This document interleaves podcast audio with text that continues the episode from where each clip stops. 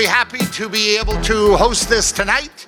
It's always an exciting evening, and we're happy to be honoring a group of new inductees. The first one of these uh, occurred in 1983. Uh, the uh, actual site at the University of Winnipeg, original site, was opened in 2001.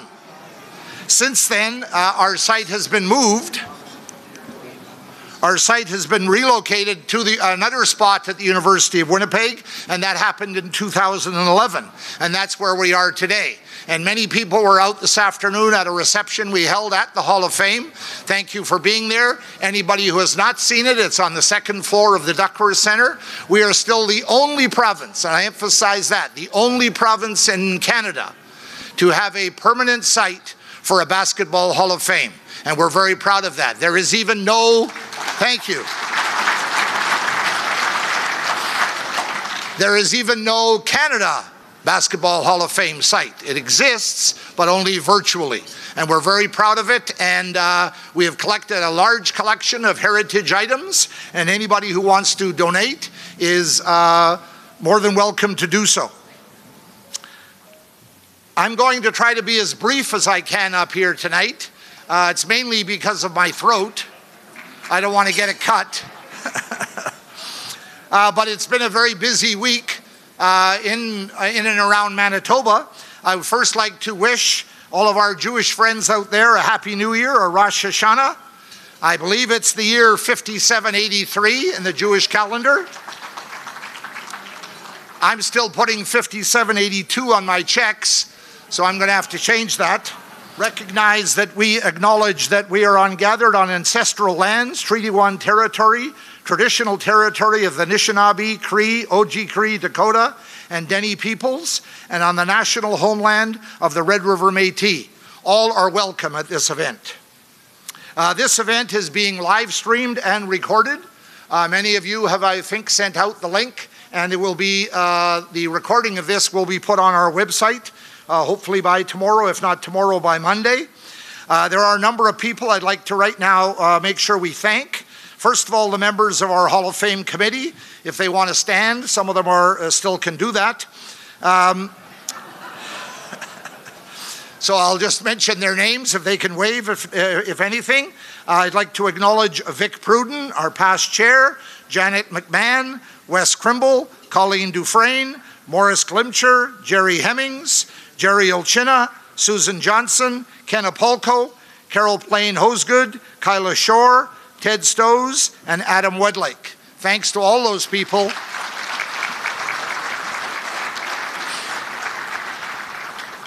And um, many of those were selling tickets of various kinds before. If there is any last minute ones, put your hand up and somebody will come and serve, uh, serve you a ticket and you can uh, uh, hopefully uh, get and win one of the prizes that we've got. Uh, there's also a number of groups that I'd like to thank who are here tonight and have uh, are big supporters of our Hall of Fame. I'd like to thank, in no specific order, the Manitoba Association of Basketball Officials. Those are our referees, of course. The Winnipeg Minor Basketball Association, the Winnipeg Minor Basketball Association Foundation, the University of Manitoba, Brandon University, Basketball Manitoba, I'd like to specifically thank Canotech Consultants and Mr. Ted Fardo. They will be bringing out a, a, bottle of wine, uh, a bottle of red, and a bottle of white to your table, and that's courtesy of Canotech Consultants. So thanks to Ted for that.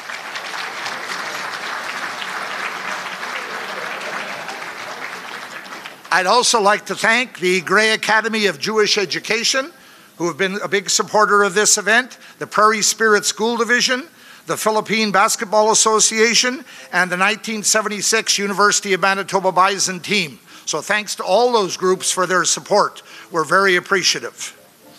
Um, I would like to now say a very quick grace, if you would. At this time, we pause quietly for a few moments to reflect and to give thanks. We are thankful for sport, teammates, the spirit of competition, memories, all the good things of life, good food and good drink, and for all those whose efforts have set them before us. Let us be good company to each other. Let us enjoy ourselves, and may our friendships be strengthened. But let us not forget that many are less fortunate. What we desire for ourselves, we wish for all. To this end, may we take our share in the world's work and the world's struggles. Amen. Also, as is our custom, let us remember by name those of who have passed away in the three years it's been since our last gathering here. Some of these are inducted members of our Hall of Fame, others just are important people in our extended basketball community. We miss all of them. We remember Phil Tynes, Don Iwanchuk, Kate Harvey, Irene Rathwell Frater, Douglas Franklin Hemmings, Trevor Hoylett, Bill Peacock, Phyllis Rumsey, Earl Allen, Bill March, Rod Pepler, Charlie Douthat, Cliff Arnott, Jack Maw, Barry Green, Christine Penner, Roy Williams, Denise Berger, George Berger, Mike Squark, Lou Taylor, Don Layden, Zoe Robinson Albee, Marie Galanchuk, George Fontaine Jr., Jack Frater,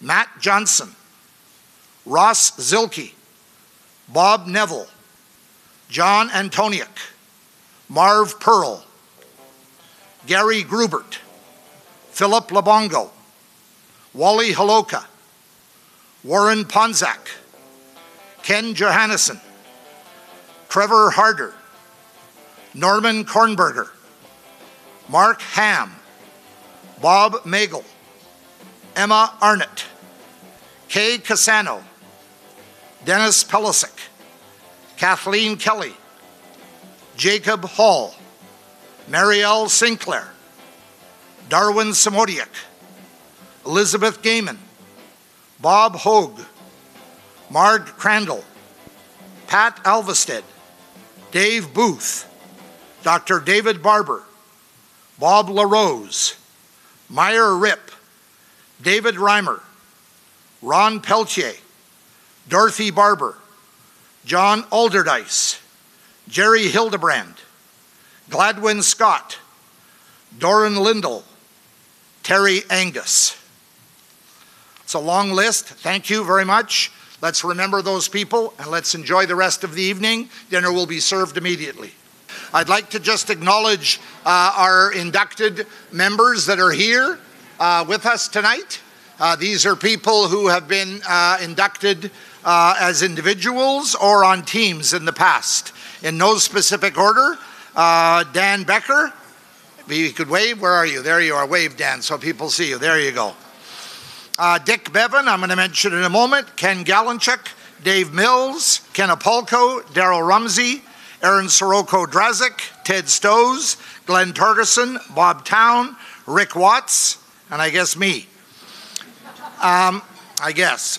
Uh, Colleen Dufresne, Jaime Fox, Jerry Hemmings, Jerry Olchina, Dave McNabb, Bill Moody, Vic Pruden, Wayne Ruff, Mike Ruda, Bill Wedlake, Dwayne White, Dennis Wilson, Kyla Shore, Carol Plain Hosegood, Greg Daniels, Doug Freeth, Grant Watson, Ray McCall, Don Hunter, Kevin Kelleher, Brian Rumsey, Morris Glimcher, Randy Cassano, Russ Horrible, John Gerben, Doug McGregor, Brian Kornberger, Yvette Milner, Randy Lasuke, Diana Posthumus, Roger Martin, Earl Roberts, Mark Plamondon. I hope I'm not forgetting anybody. I said I would mention Dick Bevan. Dick is the oldest member here today, John Lavin. He came in late, that's why. So you don't get your name mentioned when you don't pay up front. um, Getting back to Dick Bevan, Dick is the oldest member here tonight. Dick is into his 90s. Dick played on those uh, great Winnipeg Stellars teams of the early 1950s, the won national junior championships. If you haven't read the story of the Stellars, it's worth reading. It's been recorded in a number of books. But welcome to Dick. Dick is over here. Where are you, Dick? Wave at us. There he is over there. And thanks to all of those people for being here. One other thing we'd like to do, again, dinner can keep, you can serve dinner, is uh, Carol Plain Hosegood, a member of our com uh, committee, is going to come forward and tell you all about this beautiful colored piece of paper that you have in your programs. Carol, thank you. Thank you, Ross, and congratulations to all of the uh, inductees tonight. Very exciting evening and so fun to look around the room and see um, your idols that you played with on provincial teams, Karen Ridd, that's you. I tell you, I was, I think I was 16 years old when uh, Karen, I don't know, you were maybe second year university, and it was just one of those things you look up to. And I haven't seen Karen in, I don't know, 30, I'm sure 30, 40 years, and it's pretty cool to see you here tonight. So, um, enjoy seeing each other tonight, enjoy the camaraderie amongst each other. I'm here, Ross said brief, and I know um, I will be brief. So, five years ago, we started as a committee, we felt it was important um, to maintain the longevity of the Hall of Fame. And we started an endowment fund that is part of the Winnipeg Foundation. Uh, through that fund, we have created the ability now to continue to fund the museum in perpetuity, and we're really excited about that. But the other side is we want to continue to grow that to make the hall bigger and better and to be able to expand that possibly to other programs, be it scholarship or uh, maybe other Hall of Fames to support those within the province. So within your program, you'll see a piece of paper. You can all read it um, and find out a little bit more about the fund.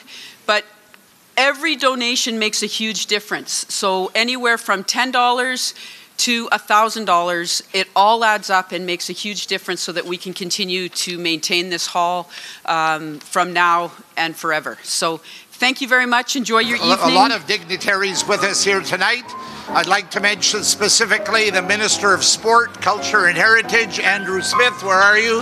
Stan, thank you. Thank you for being here. This is a special event, and we're happy to be able to take a few moments out of our evening to recognize and celebrate the fact that uh, an idea percolated in 1997 has grown into something from about, it started with about 40 teams and now has over 200. The Winnipeg Minor Basketball Association is very, very special to us in Basketball Manitoba, one of our most important members. So, ladies and gentlemen, this is the Winnipeg Minor Basketball Association. It's the success of the league, the volunteers who have volunteered and made it happen and took a specific interest in making it happen. The sky opened, the sun shone on us, everything just aligned, and it was just just fantastic. And it still is fantastic. It's a great league. Just following a format initiated and installed in, in, other jurisdictions was terrific, and it was just a matter of using that format, and it was already successful. So I knew it was going to be successful here.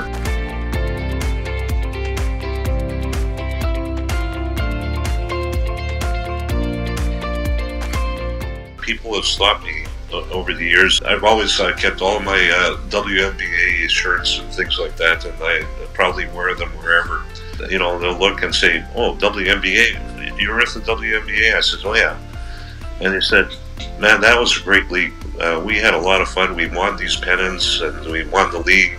They remember winning things or participating with things and and having great coaches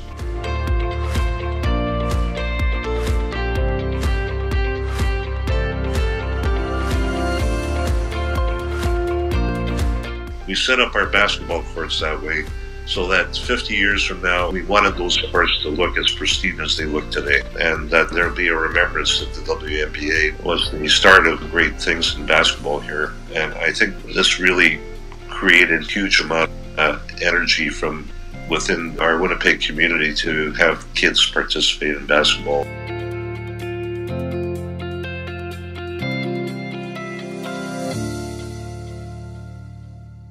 Ask the gentleman that you saw in the video, uh, Mike Ruda, to come forward. He'll say a few words. Mike is an honored member of our Basketball Hall of Fame.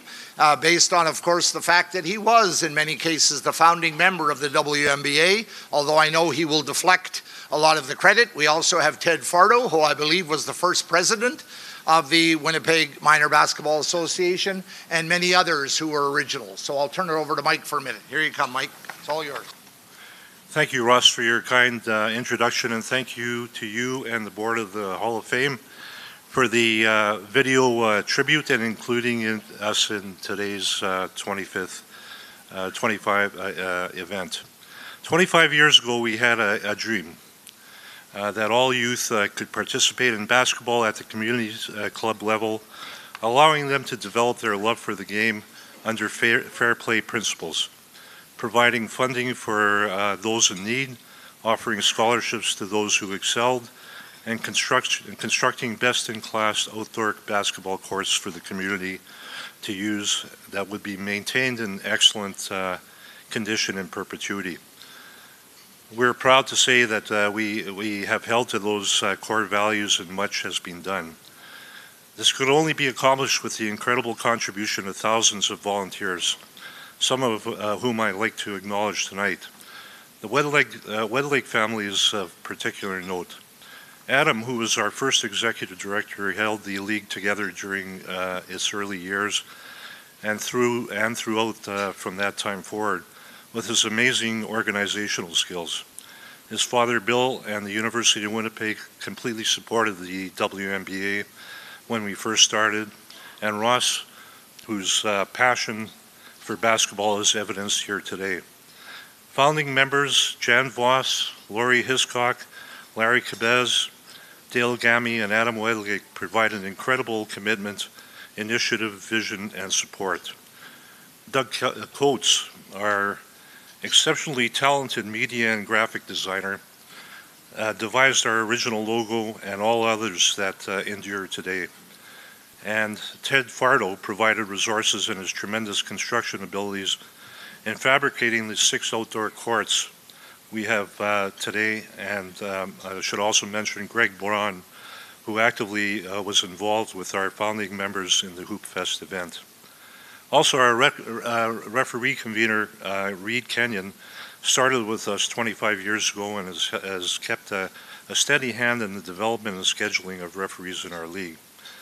I'd also like to thank past presidents Dwight McNeil and Ted Fardo, uh, together with our current uh, president, uh, Terry Wolowick, our executive director, Sean Close, our anniversary committee, and everyone who's served on the boards for their outstanding contribution and leadership to basketball.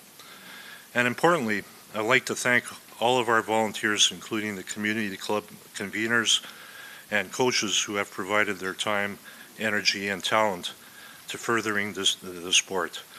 I must say it's been a uh, great time to reflect and celebrate over the past year and collectively, we're confident that we have positioned the league for future generations to enjoy. In closing, the WMBA would like to congratulate today's inductees and thank them for their tremendous contribution to basketball in Manitoba. Thank you. It's amazing to think that it's been 25 years. And when you look at the page in the program that lists the major events in the WMBA history, you can see the uh, great effect it's had on the game of basketball in the, Man- in the province of Manitoba. And we're very lucky to have all of those people that uh, Mike mentioned uh, volunteering in various aspects uh, of the game. We'll move on now to our inductees, and we'll first talk about the inductees in the player category. First one we'll mention is Sean Gray. Sean was and adds his name to a list of great Bobcat players. You have to just look to the inside of your program and see the names of many inducted players, and I won't mention them all, but people like Jerry Abernathy, John Carson, Janet Lumsden, Whitney Dabney, Joey Vickery, Patrick Jebison, and others. These are people whose uh, name, Sean Gray, will go alongside, and he can he holds a candle with any of those. He was as good as there was, and uh, he accomplished a great deal in his time at uh, uh, with the Bobcats. So, ladies and gentlemen, this is Sean Gray. Sean Gray was one of the all time greats to wear Bobcat blue and gold. He played five years at Brandon University from 1993 to 1998 and never took his foot off the pedal. He gave on a level that just be, was beyond that, just on that other side of logic, because he was all heart. And it challenged me because I always felt, wow, okay, you know, I can give more. You know, I can do more. If this guy is just going to go like bonkers like that, I, I have to have something more to give. The Toronto native was a four time Great Plains Athletic Conference All Star and was named an All Canadian in 97 98. In 1996, he guided the Bobcats to the pinnacle of Canadian University men's basketball and was honored as a National Tournament All Star. Gray came through with a game changing play in the championship final, which came as no surprise to those who know him best. And away goes Greg DeVries, and he's blocked at the other end by Sean Gray. DeVries lays it up on the glass, and Gray pinned it. A lot of people remember that who didn't see him play every day. But to me, that's the type of guy he was. What we needed at the time, he was going to get it for us.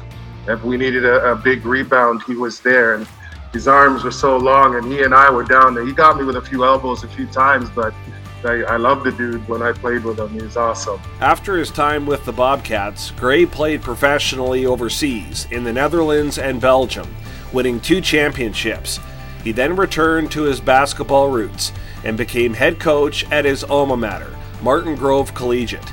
Under his guidance, his boys basketball team won a provincial title in 2010. In 2016, he was enshrined into the Brandon University Sports Wall of Fame. You have to kind of just walk the walk and live the life and and go as high and as far as you can until someone says stop. Guess what you did? Then you have a moment to sit back and reflect like, yeah, okay, I did it. We are proud to induct Sean Gray as a member of the class of 2021 into the Manitoba Basketball Hall of Fame. That block that they showed in the video there on Greg DeVries in the 96, I think it was, Jerry, is still, in my opinion, one of the great defensive plays in CIS national tournament history. It would go along with Patrick Jebuson's block against Victoria a few years earlier. When I played, when we played against people like Sean Gray, thank God I never played against them. Um, but when we played, we, was, we would often say it was like shooting over Eaton's. Now, if we said that today, nobody would know what you mean. so I'll put it in today's vernacular, it would be like shooting over IKEA. but uh, he was a force for sure. We're very happy that he has uh, chosen to join us here tonight from Toronto. And it, as it said in the video, he still is teaching and coaching at his alma mater, Martin Grove Collegiate. He's here tonight with uh, Roger Martin and some other uh, teammates and friends from uh, various teams. And I would now like to call forward uh, Jerry Hemmings, coach of the Brandon Bobcats during Sean's time.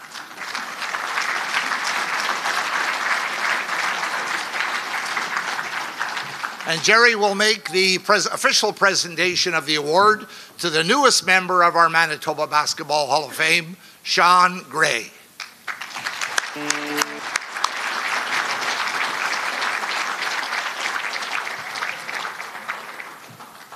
Facially hasn't changed. Pardon me? Facially, he hasn't. He hasn't, no. Good job.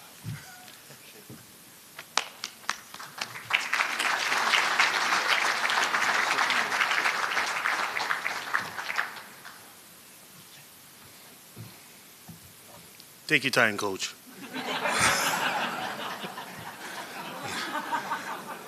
I know I have three minutes, so I'm going to get it all done. I wrote a long speech on the plane here, but I will try and get through it quickly. I apologize if I go over by a couple of seconds.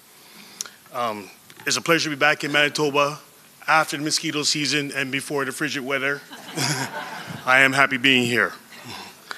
Um, this is tremendous being inducted into Hall of Fame, the Basketball Hall of Fame. It's a great honor I'm going through, and I'm loving every moment of it. Uh, I'd like to thank the selection committee uh, for picking me and selecting me as a part of this induction. And uh, to all my friends who are live streaming right now from Toronto, I just have to send a small shout out. Apologies. Um, to all my Martin Grove staff and students, hello. Um, Tammy, Lucy, Bobby, Jessica, Kelly, Vivian, Charmaine, and Lee. Hi, guys. my wife and my two sons, uh, my wife Brooke and my two sons Miles and Deshaun. I love you guys. Um, you know, personal awards was never a thing for me. It's like modesty in my way. I always believed in my personal success was always my teammate success. That's why I had such a great team and great guys I played with. And um, winning a championship in '96 was fantastic. That year we won. Our motto was "Losing is not an option," and that's what carried us all the way through till we won. And it was such a great memory, and that I always hold with me dear. Um, traveling from Ocean, to Ocean is a great country. A lot of basketball junkies still remember me and, and think about the times I played and how good of a player I was. And um, I'd like to thank Brandon University's administration, their staff, the coaching staff, all my teammates who helped me along the way, my old high school coach, Dave West, and Robert Izzard, who is like a father to me. Um, and of course, more importantly, my mother, I want to thank her. She always taught me how to work hard, and that's what I carried on the basketball court with me. And uh, my great coach, Jerry Hemmings. I'm sure everybody has stories, but I'm going to tell my one little story here real quickly. when he came to Toronto to recruit me, he walked past all the drug dealers and the hookers and all of them coming through. they were wondering who's this white man coming through the hood. And he had a pot of flowers with him. And he came to our house and he told my mother, uh, Veronica, I want your son to come to my university to get a degree and win me a championship. My mom said, Fine, take him and take care of him, please. After he left, the kind man he is, my mother got on my case. I had to hear from my mother that American man couldn't take off his shoes inside my house.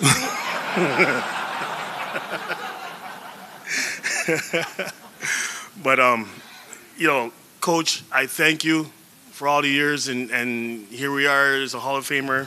I really appreciate this, guys, and really kudos to Manitoba Hall of Fame, Basketball Hall of Fame. And um, lastly, you know, I'll go with my own little quote that, you know, many great players have used before, and I'll just put it in my own little way, right? And it goes like this You're not remembered for personal accolades, but you're always remembered for championships. But in my case, I'm a Hall of Famer, damn it.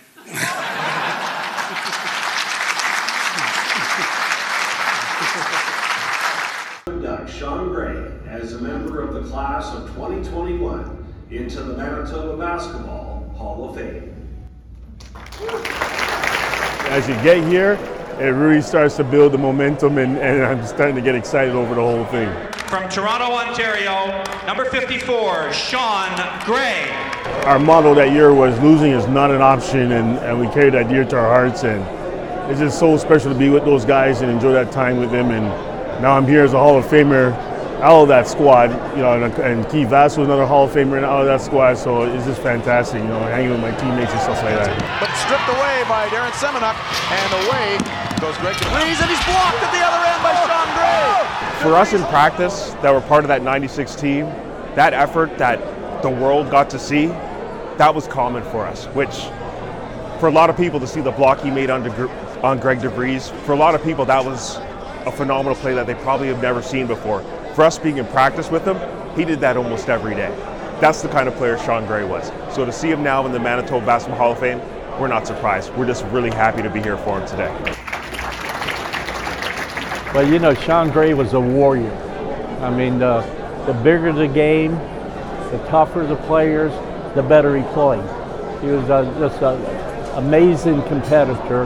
And, you know, and now being recognized by the Manitoba Basketball Hall of Fame shows that that work ethic he had and how he developed his skills, you know, uh, made, made him one of the best basketball players or collegiate basketball players to ever play, you know, in the province of Manitoba.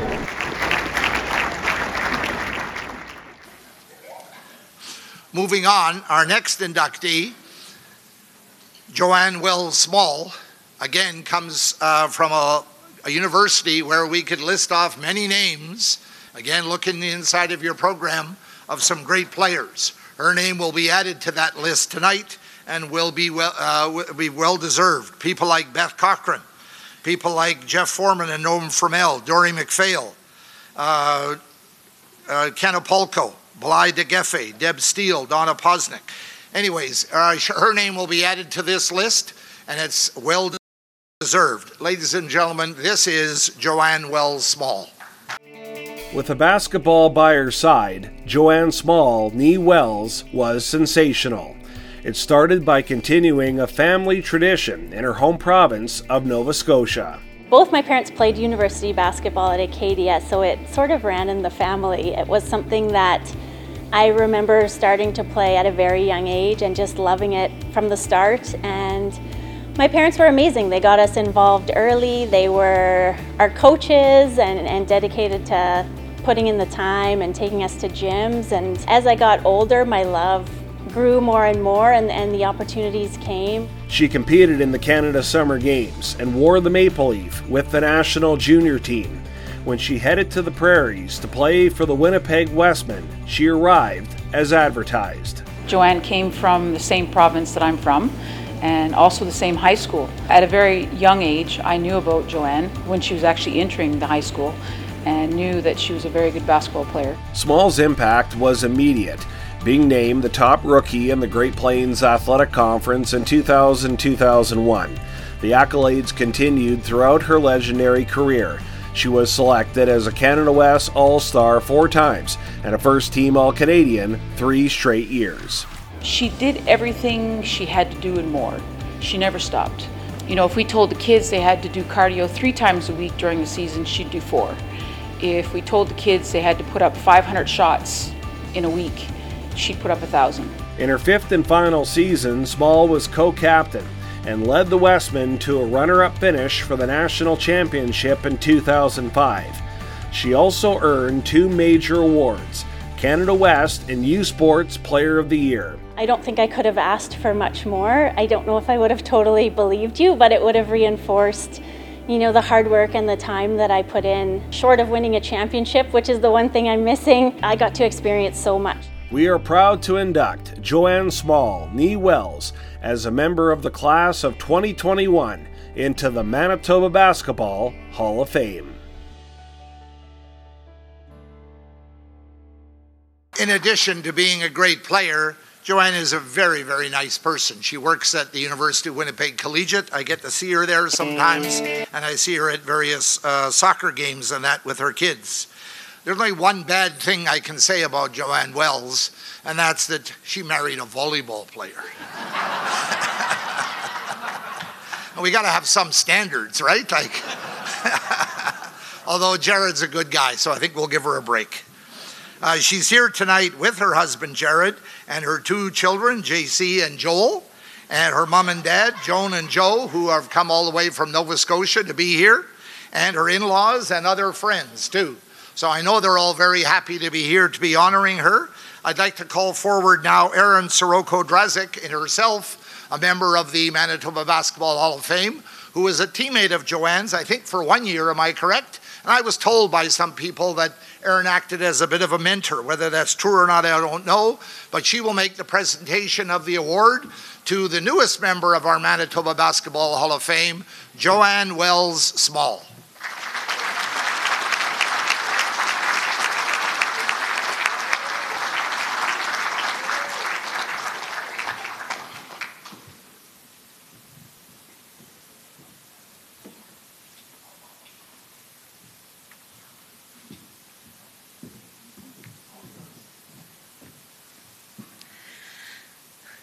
Okay, um, first of all, I just wanted to say thank you so much to the Basketball Manitoba Hall of Fame Committee. This is a huge honor to be up here tonight. Uh, and congratulations uh, as well to all the fellow inductees. Uh, there's two really special people here tonight that I know were highlighted in the video, but I couldn't miss a chance to recognize them publicly. Uh, my mom and dad are simply amazing. Uh, as I said before, they uh, provided me every opportunity took me to gyms, gave up countless hours, and they really are the reason I am here tonight. They they started me off loving basketball and just were there every step of the way. So. To mom and dad, I'm so happy that you're here tonight. I love you so much, uh, and this is just so special that you're here with me. Um, thank you. Um, It's really special that uh, this is in the Basketball Manitoba Hall of Fame in particular, coming to Manitoba from away. Um, there's so many faces here tonight that are part of the Manitoba basketball community, and I was welcomed with such open arms that it made Manitoba feel like home right away. Um, Erin, it's fitting you you were here tonight to give me this. You were such a mentor and a role model for me in my first year here. And as you've been sharing some stories tonight, you're you're a big part of uh, why I stayed here and you know taking me under your wing, especially the first you know few weeks that I was here. So I really appreciate that. Um, as far as my career at U of W, there's so many people to thank. I could never list them all, but teammates, coaching staff, support staff, U of W is second to none. And when you're recognized in a team sport like this, it's really a reflection of all the people around you. So thank you to everybody that is related to the University of Winnipeg basketball community because you're a huge part of why I'm up here tonight. When I reflect on basketball, you know, it's always been more than just a sport to me, and it, this just provided such a good opportunity to to remember the, the friendships and the road trips and traveling in this country and beyond. And they're just all memories that I hold so close to my heart and cherish. And being here tonight is just a, a memory and, and, something I'm going to put in that bank of, of fond memories. It's so special. Uh, thank you so much again. This is uh, a great honor that I'm going to cherish. Thank you. We are proud to induct Joanne Small, nee Wells, as a member of the class of 2021 into the Manitoba Basketball Hall of Fame. The most nerve wracking thing for me is getting up and even saying a quick thank you. I've never been one to like to be in the spotlight in that way. So, besides losing some sleep over that, it was mostly just really exciting. Uh, I had my parents fly in from Nova Scotia which is just a special extra trip we get to have to visit. So, you know, that was the most exciting thing for me. Leading up to the whole weekend, you just kind of reflect on your career and the, and the times you've had, in particular with the Wesmen, because this is the Manitoba Hall of Fame. And, you know, I've just been thinking a lot about how basketball is so much more than a sport. It's, you know, so many friendships and, you know, road trips, times in the hotel, and it, it, just everything. I'm just so appreciative for everything basketball's done for me. Everybody at U of W is top notch, you know, as far as teammates, coaches, even extending to support staff. The whole university is so amazing. And, you know, when you get recognized in a team sport, it's really all those people that are the reason I'm here as well. So, yeah, I mean, a thank you can't even cover it for the people that were part of this. Thank you, Joanne. We'll move on to the team category. And the first uh, group of teams that we're going to induct is the Joseph Wolinsky Raiders. Now, there are probably people sitting, give it that, since, give it up, sure, why not? There are probably people sitting here who maybe haven't heard of Joseph Wolinsky Collegiate, mainly because it kind of exists, but not as it used to. Uh, Joseph Wolinsky, I believe, started in 1957 as a very small school on Matheson Avenue in the north end of Winnipeg.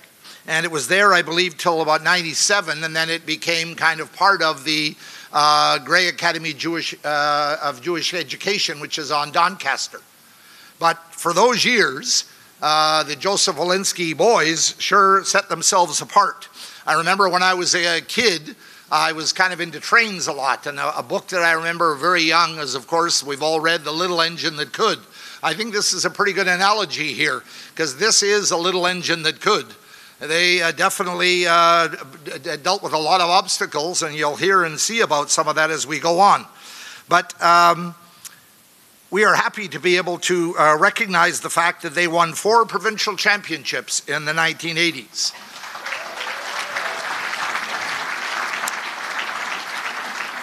So, ladies and gentlemen, this is the Joseph Wolinsky Raiders. Brings the ball up and fires. Oh, oh, banking in a, a shot. Not too, too long ago, a chance to review the videotape of the game. In my mind, I think I played a lot better than I actually did.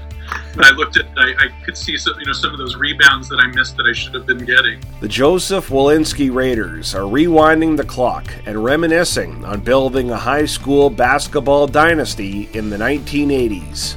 There's just sort of those pivotal moments in your life that you sort of think shape you, and and that's one of them. The Raiders captured their first ever 1A varsity boys provincial title in 1983, defeating Steinbach in the final 58 49.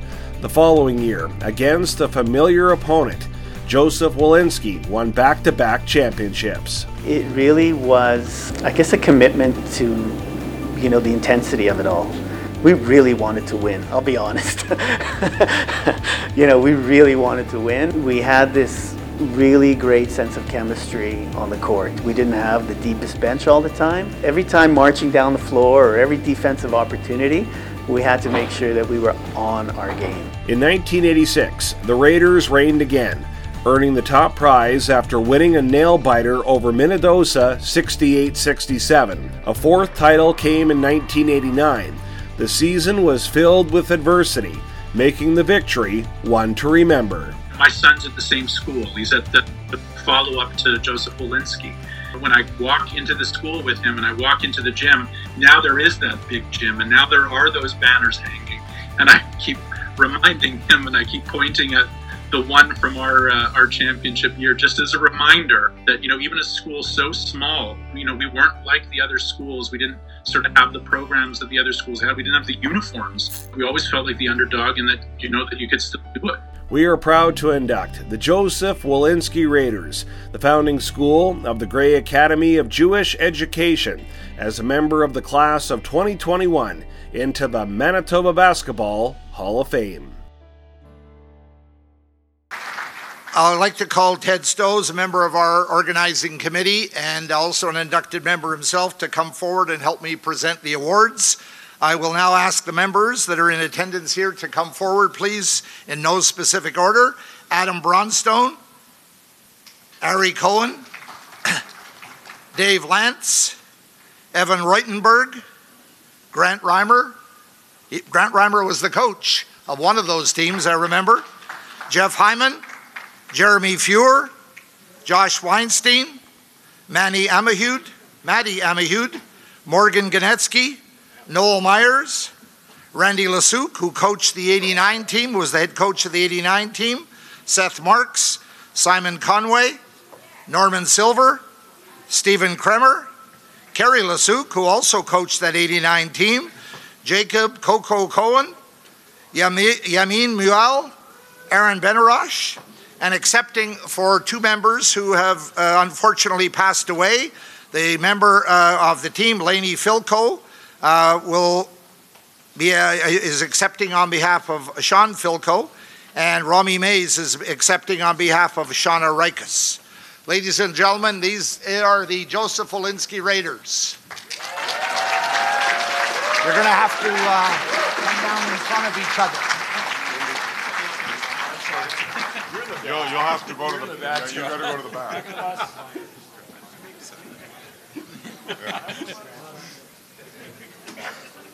Uh, Let me swing, that's it. Who gave you that nickname? That's right. I know.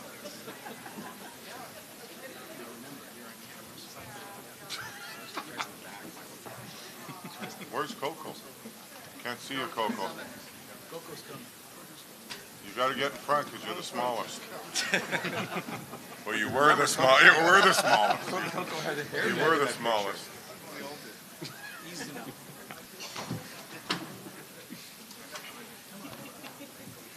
Come on, guys, you're fun.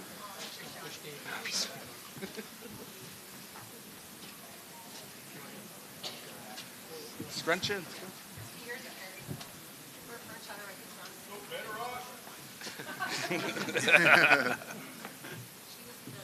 Speaking on behalf of the Raiders, uh, two, well, they'll be splitting their time. Will be first Aaron Benarosh and then Josh Weinstein.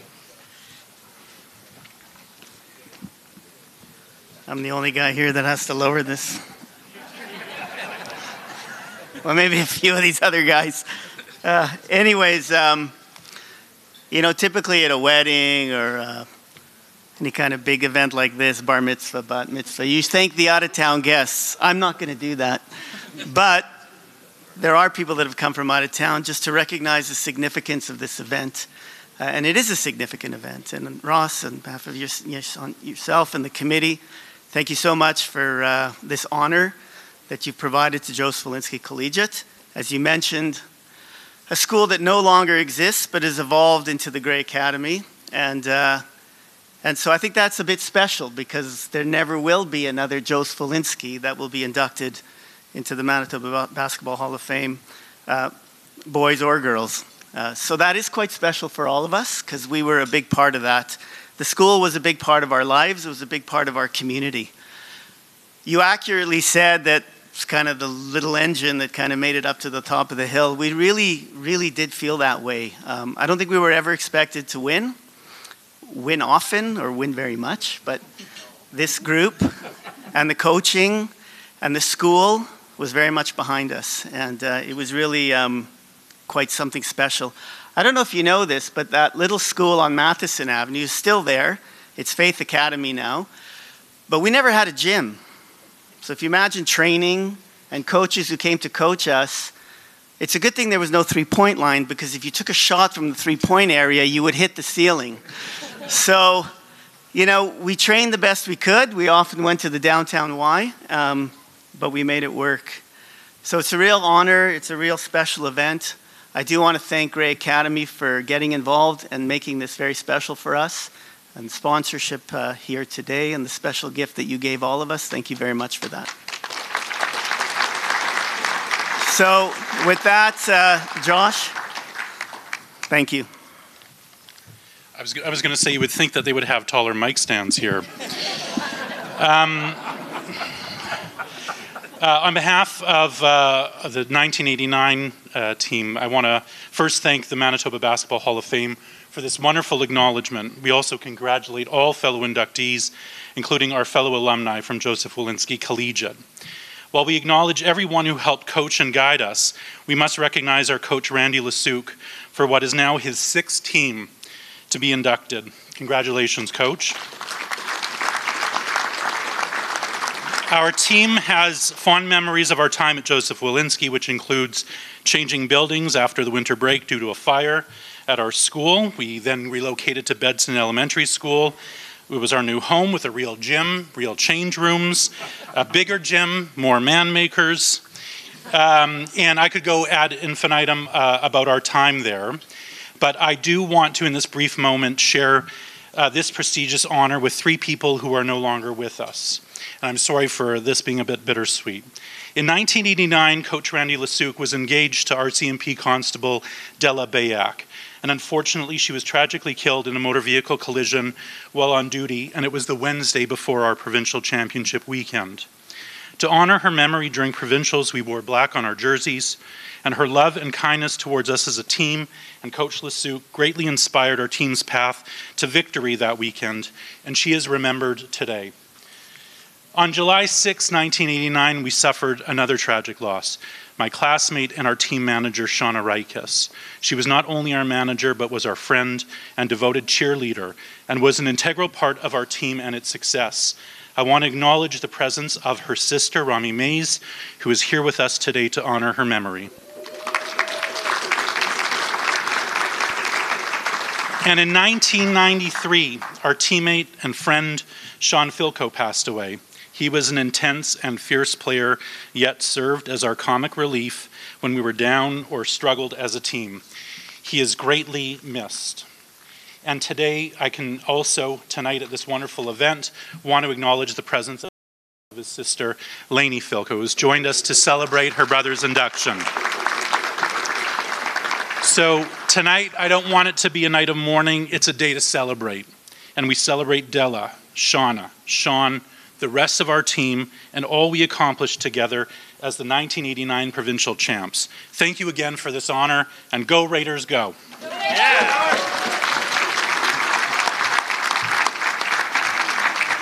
I will now present the banner that will hang in the Gray Academy gym to the Joseph Wolinsky Raiders. that lists the uh, provincial championships in 83, 84, 86, and 89. So, congratulations.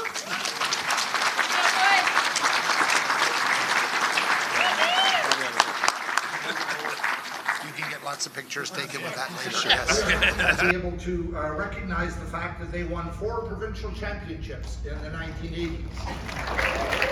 What emotions, what memories kind of start coming into your your mind? It's just an incredible experience. I recognize a lot of the basketball players here from the bigger schools. We were from a smaller school.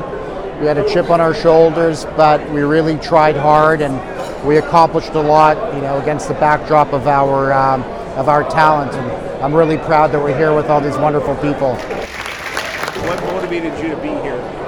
Uh, being a basketball player and achieving what we achieved collectively and individually, um, made me want to be here. This is an important chapter of my life. I take it just as seriously as being a criminal lawyer in South Florida, where I want to be the best.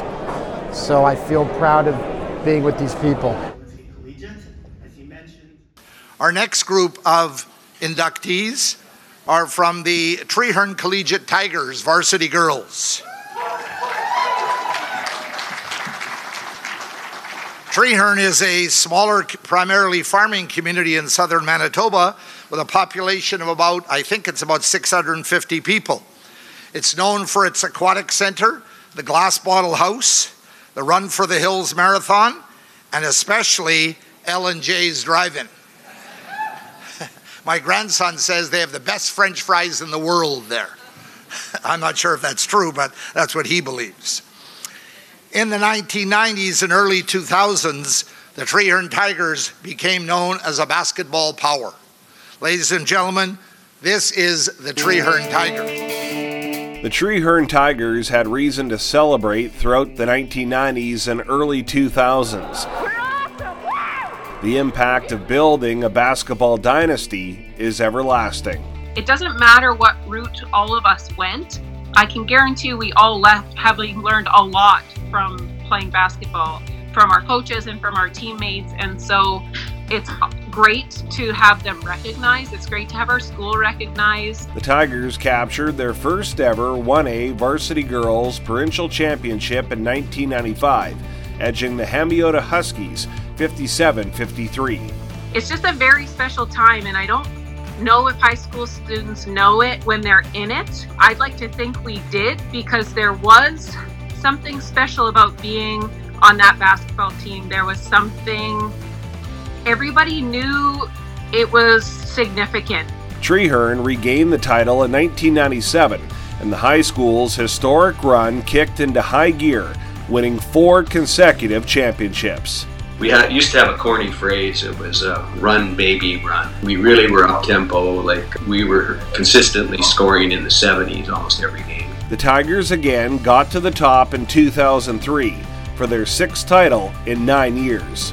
You know, we had two coaches that coached together for over 27 years in a row. So the commitment from the players was an important factor because everybody was on the same page. Uh, they, they attended practice when we had practice, they attended games. Uh, you know, they gave it all their best. So, one of the things we always tried to have is the idea that our practices were tougher than a game. We are proud to induct the Treherne Tigers as a member of the class of 2021 into the Manitoba Basketball Hall of Fame.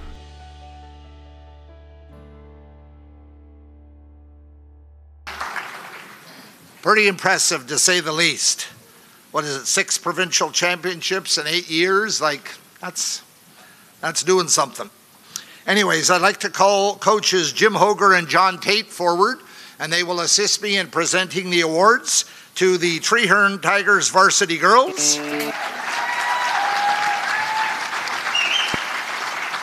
These two gentlemen were the coach of all of those teams, by the way. I would like to call forward the names, uh, of, uh, give the names of those that are here this evening.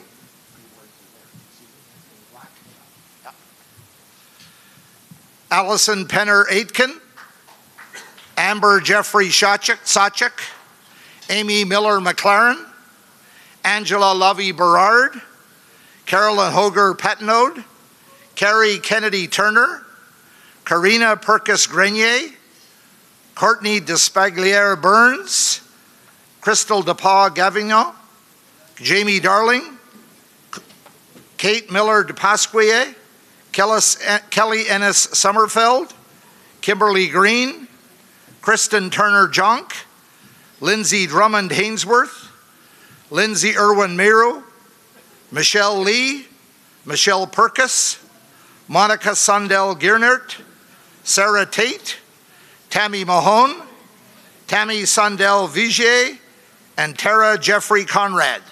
If those people would come forward, please.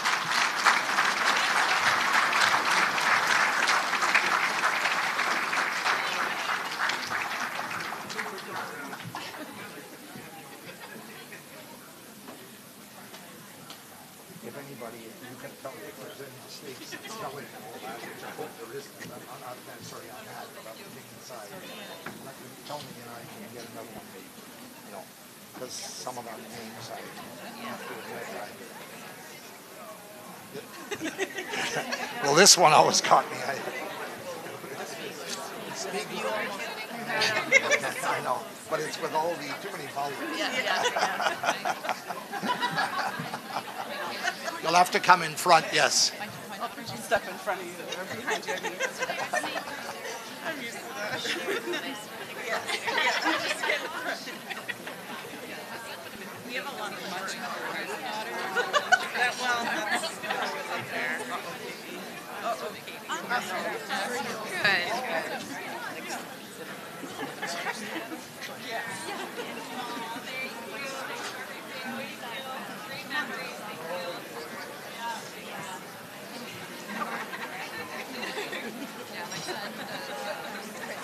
You're going to have to stand in front of each other, so feel free to take the front row.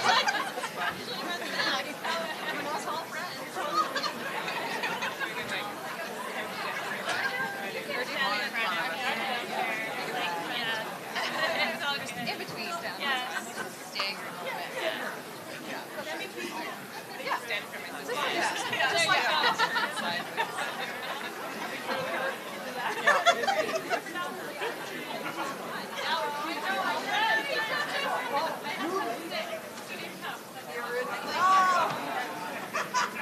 Lindsay, can I kind of like back me here?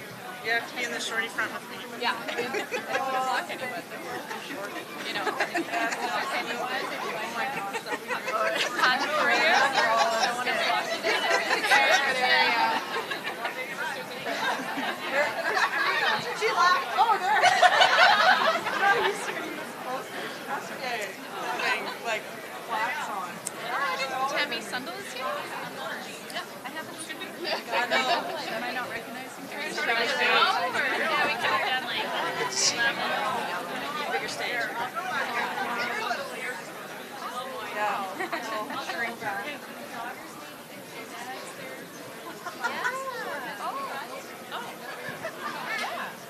It's great to see so many of them here, and we thank everyone for being here tonight. Uh, Jim, uh, Coach Jim Hoger will speak on behalf of the teams.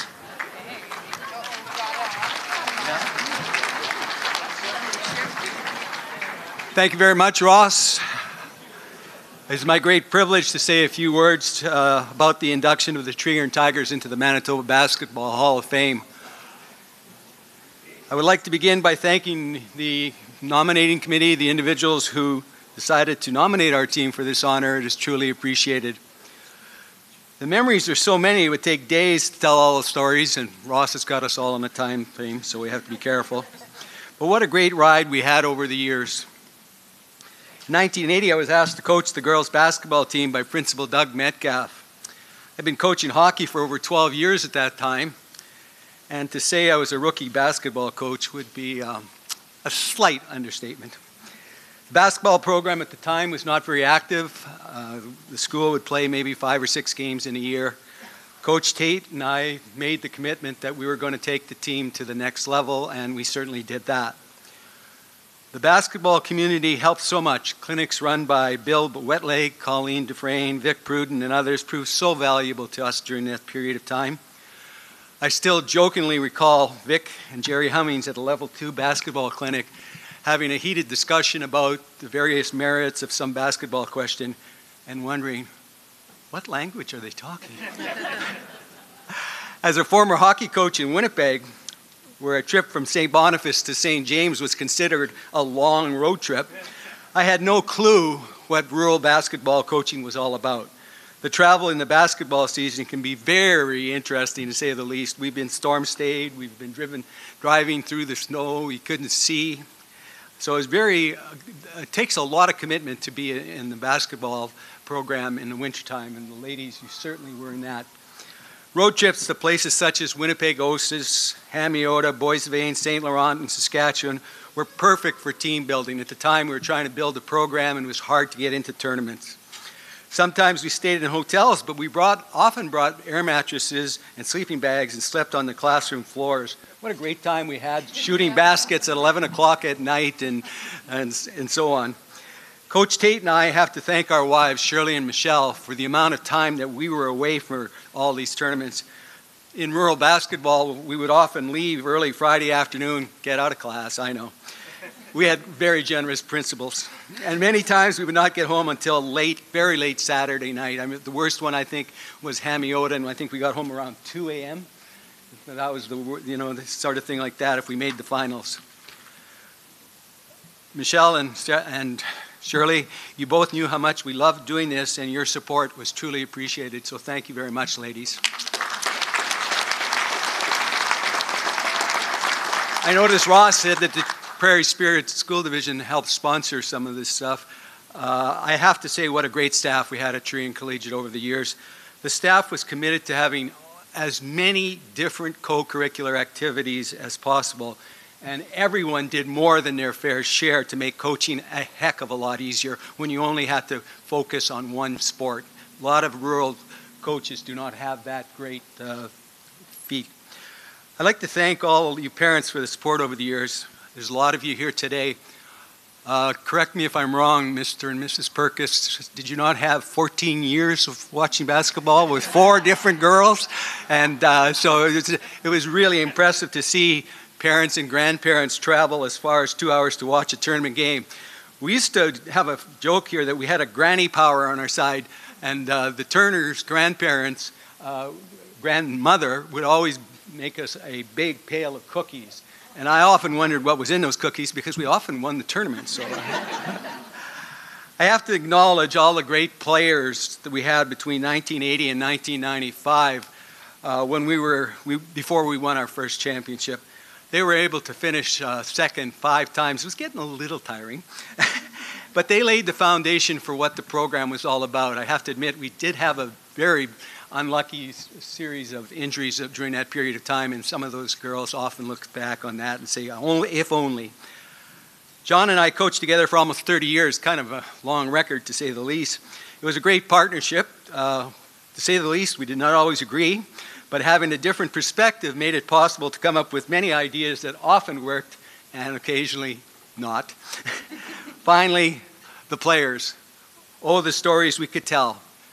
Coaching such a fine group of young ladies was truly special. John and I have said many times that uh, coaching you guys kept us young. And look at us, we're like in our 70s. we still have our hair.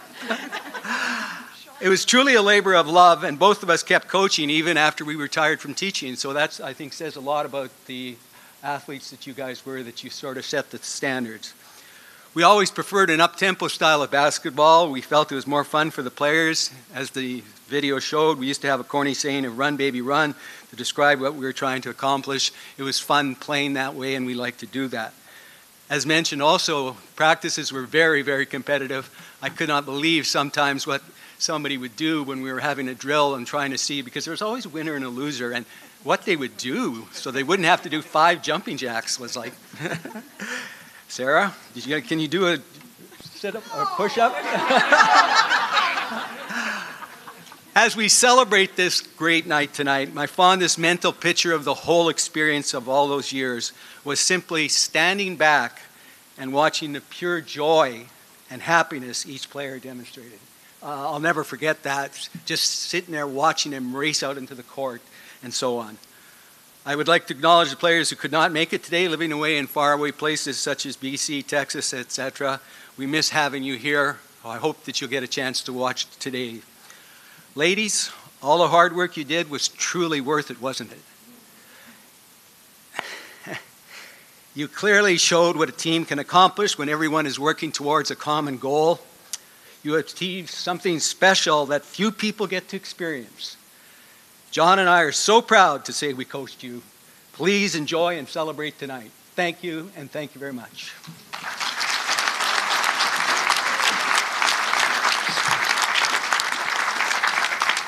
Thanks, Coach. I'd like to now present the banner that will hang in Treherne Collegiate, listing the provincial championship teams on it. It'll be yours to take home, and you get into the Tiger Gym.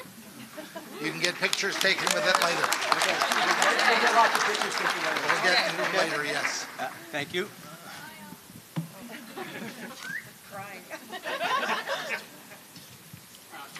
This is my favorite daughter. okay, we'll get our pictures later. Thank you very much. Into the Manitoba Basketball Hall of Fame. You know, it seems special at the time, but it's a tiny little school of like 125 kids. You don't think it's going to be this in 20 years. Yeah, it's it's very exciting. What made those, the team that you won and the other ones, what made those teams click, do you think? Um, I think a lot of credit goes to our coaches. Um, they they definitely got motivated all of us to work really hard. Um, we did a lot. We did a lot of hard work, um, and just personality-wise, all all really fit well together. Everybody had a job, and and they did their job really well. And Did this event really help bring a lot of people back together again? Like, you know, just- Definitely, yeah, yeah. There's a few of us that still live um, like relatively locally that that we see each other from time to time, but it's really nice to see the girls that moved away for sure. It'll yours to take home, and get into the Tiger Gym. Move on now to the builder category. And sometimes I am asked, what exactly is a builder? And I can tell you that there are discussions, sometimes heated discussions within our own group of exactly what that means. If you look at our website, there's a long list of things that possibly make up a builder. A builder is often are often coaches, doesn't have to be though, and a winning coach doesn't necessarily make a builder in my opinion, if I wanted to make it as short as possible, a winner is uh, sorry, a builder is someone who grows the grows the game. Someone who leaves the game better than it was when they first started to work within it. And I think the four people we're honoring tonight here all have done that in different ways. They have grown the game, and the game is better because of their work that they have done, and some of them continue to do within the game. I think if you looked up the definition of a builder in a dictionary, you could see these four people's pictures there as examples, great examples. The first builder we are honored to induct is Manny Aranez.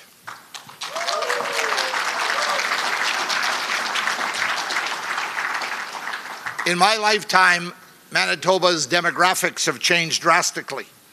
We have now, I believe, over 80,000 Filipinos living within Manitoba. They have brought many things, great things to our culture and our communities. Great foods, they Jollibee, Seafood City. One thing they brought, and they play a major role in our healthcare system. Let's not uh, underestimate that either.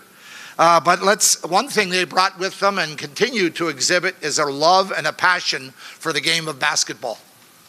And our first uh, inductee, Manny Aranez, took his own passion for basketball and created opportunities for many others.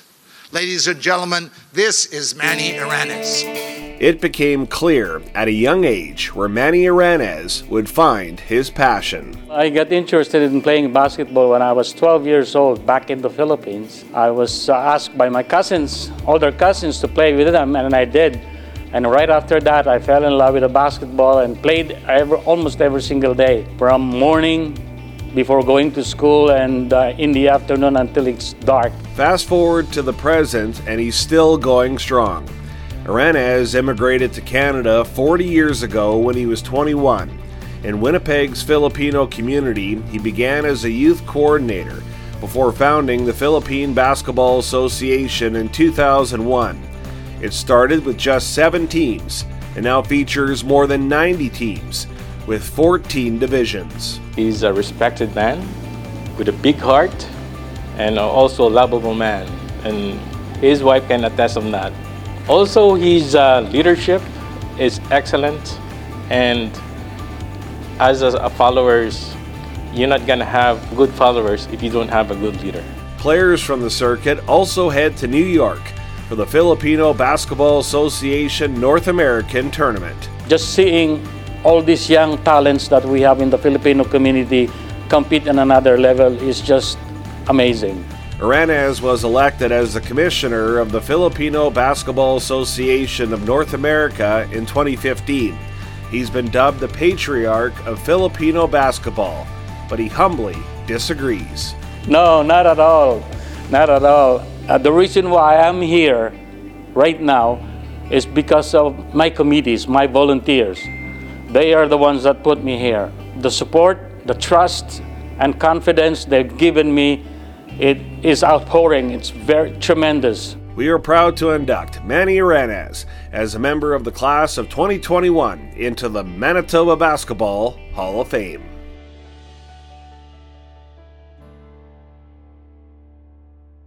Manny Aranez becomes, I believe, the first Manitoban of Filipino heritage to be inducted into our Manitoba Basketball Hall of Fame. I am sure there will be more to come.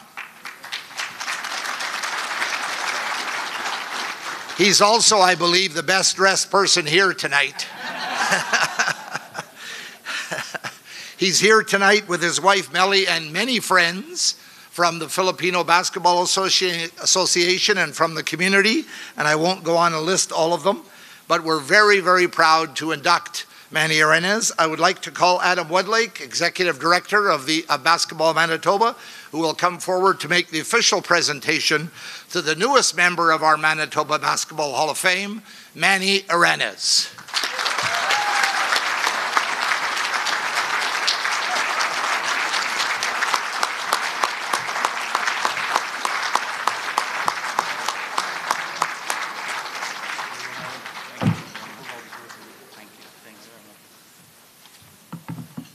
Is there a smaller microphone here?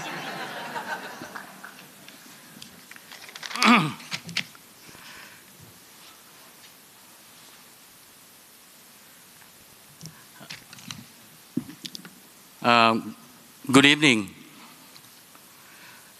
When I received that phone call back in March of 2021, I have not been able to sleep pro- properly, especially in the last week. I just could not believe this. You see, going back when I was 12 years old, back in the Philippines, I just want to play the game. I love basketball so much. Like I said before, I fell in love with a basketball before I fell in love with a girl.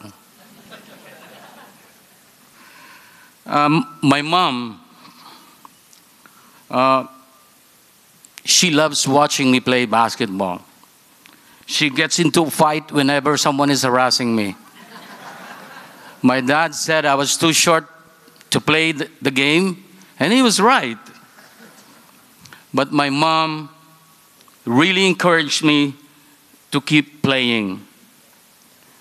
She would have been really proud of me today.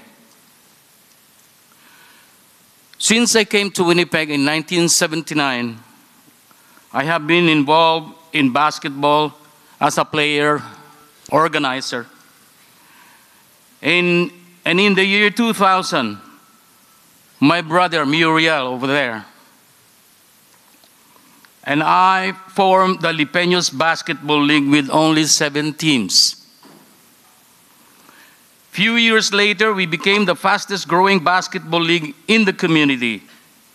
We immediately joined the Filipino Basketball Association of North America and quickly made headlines on every Labor Day weekend, whether we are in Canada or in US. We have won in all divisions, from the mosquito all the way to the grandmaster division, or the 55 plus. Other people's other people calls it Ben Gay division. but most of all, I am really proud of our men's open team. Last year, I was appointed as a provincial leader of this National Basketball Training Center. This league is designed to give all high school players with Filipino heritage a chance to be discovered and recruited recruited in colleges or universities in the Philippines. This is the same league where Jalen Green had attended a couple of times. I immediately built a team with the leadership of Jomar Guaring, my man Lenin Mangaron is over there, and David Sagan.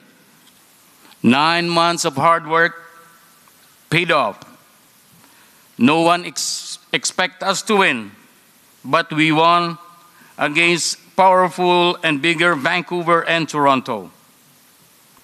And because of that, our 80 new boys will be representing Winnipeg, Manitoba, Canada to the Global Games in the Philippines in April 2023.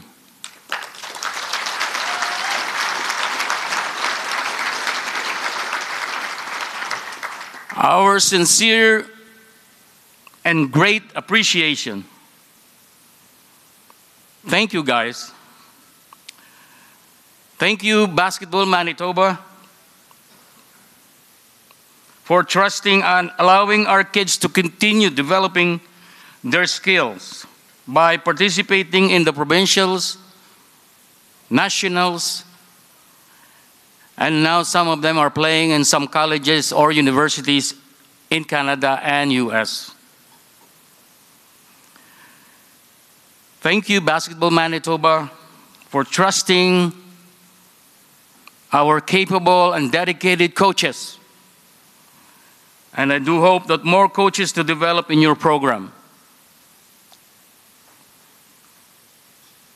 I also want to thank the Basketball Manitoba Hall of Fame directors for recognizing our con- contributions in the community. I also want to thank the people that supported me ever since Mr. Larry Vicar over there, Mr. Derek Dubby over there, and all those three tables, and all the coaches that represented Winnipeg in the Filipino basketball tournament in North America. I want to thank you all. I also want to thank all the parents that trusted their kids to our program. And lastly, I am so honored and humbled, and I share this honor with my people over there that continue to support me 110%. The Philippine Basketball Association will not be here if it wasn't to all of you who dedicate your time volunteering for the Winnipeg community. My, our children and grandchildren are not, are not able to make it here today, but they were here last year. And they are watching live right now from Calgary. Again, Basketball Manitoba, thank you, thank you, thank you, thank you.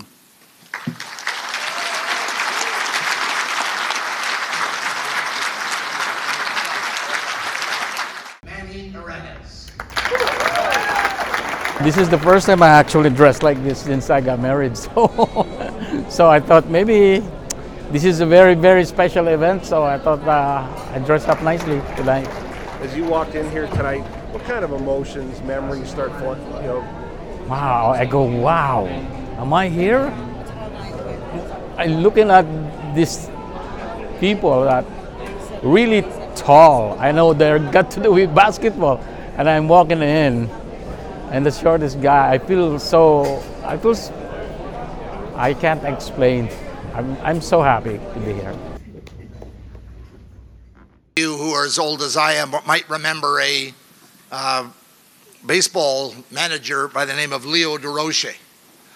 Leo's well, he had many quotes, but one of the quotes Leo supposedly uh, said many a time was "Nice guys finish last." Well, Ray Hurd definitely disproves that statement. There, you can't meet a nicer guy than Ray Hurd. Some do what they do with a lot of hoopla. Some do it quietly with little fanfare. That describes Ray Hurd. He has contributed a great deal to basketball in the Westman region and did it all quietly, except the odd time when he got mad at the referees. Ladies and gentlemen, this is Ray Hurd. Ray Hurd was driven to grow the game. First got down there, he says, Well, Bill, you're going to have to get your bus driver's license. I said, What do you mean? Uh, he says, Well, you know, we don't have a bus driver who wants to drive two hours to Verdun, watch four hours of basketball, and drive two hours back. So that's what he would do. He would get the school bus and then drive over to wherever we had to go. And so it was things like that that he did to make sure that the kids had the opportunity. Hurd's coaching career spanned over two decades, dedicating the majority of that time to bring basketball into the spotlight in Killarney. I think from a basketball standpoint was teamwork, getting people to work together. On a basketball team, you have some star players, you have some non-star players. He, he didn't treat anybody any differently. Everybody got the same attention, the same care when they were taught. When it came to my personal life, he set a very good example. was a basketball official and established the highly successful Shamrock Classic Tournament, which invited teams from outside Western Manitoba to take part.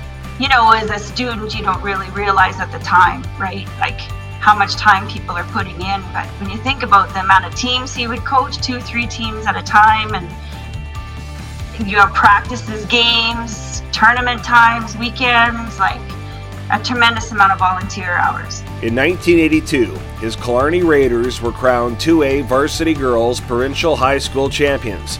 In 1986, Hurd was honored as Manitoba's Coach of the Year. Southwest Manitoba, he was the go-to guy. He just uh, went after it and got kids so mu- much involved that it was a tremendous uh, growth of basketball in Southwest Manitoba, and he was the main guy responsible. We are proud to induct Ray Hurd as a member of the class of 2021 into the Manitoba Basketball Hall of Fame. Coached high school, we played in the Killarney tournament many times, and it was one of the highlights of our season. I still think I'm undefeated in the old gym. Ray is here tonight with his wife Peggy, daughter Carmen, and many other friends. I'd like to call forward Bill Moody, who uh, is a longtime friend and colleague and also an honored member of our Hall of Fame, to make the official presentation to the newest member of our Manitoba Basketball Hall of Fame, Ray Hurd.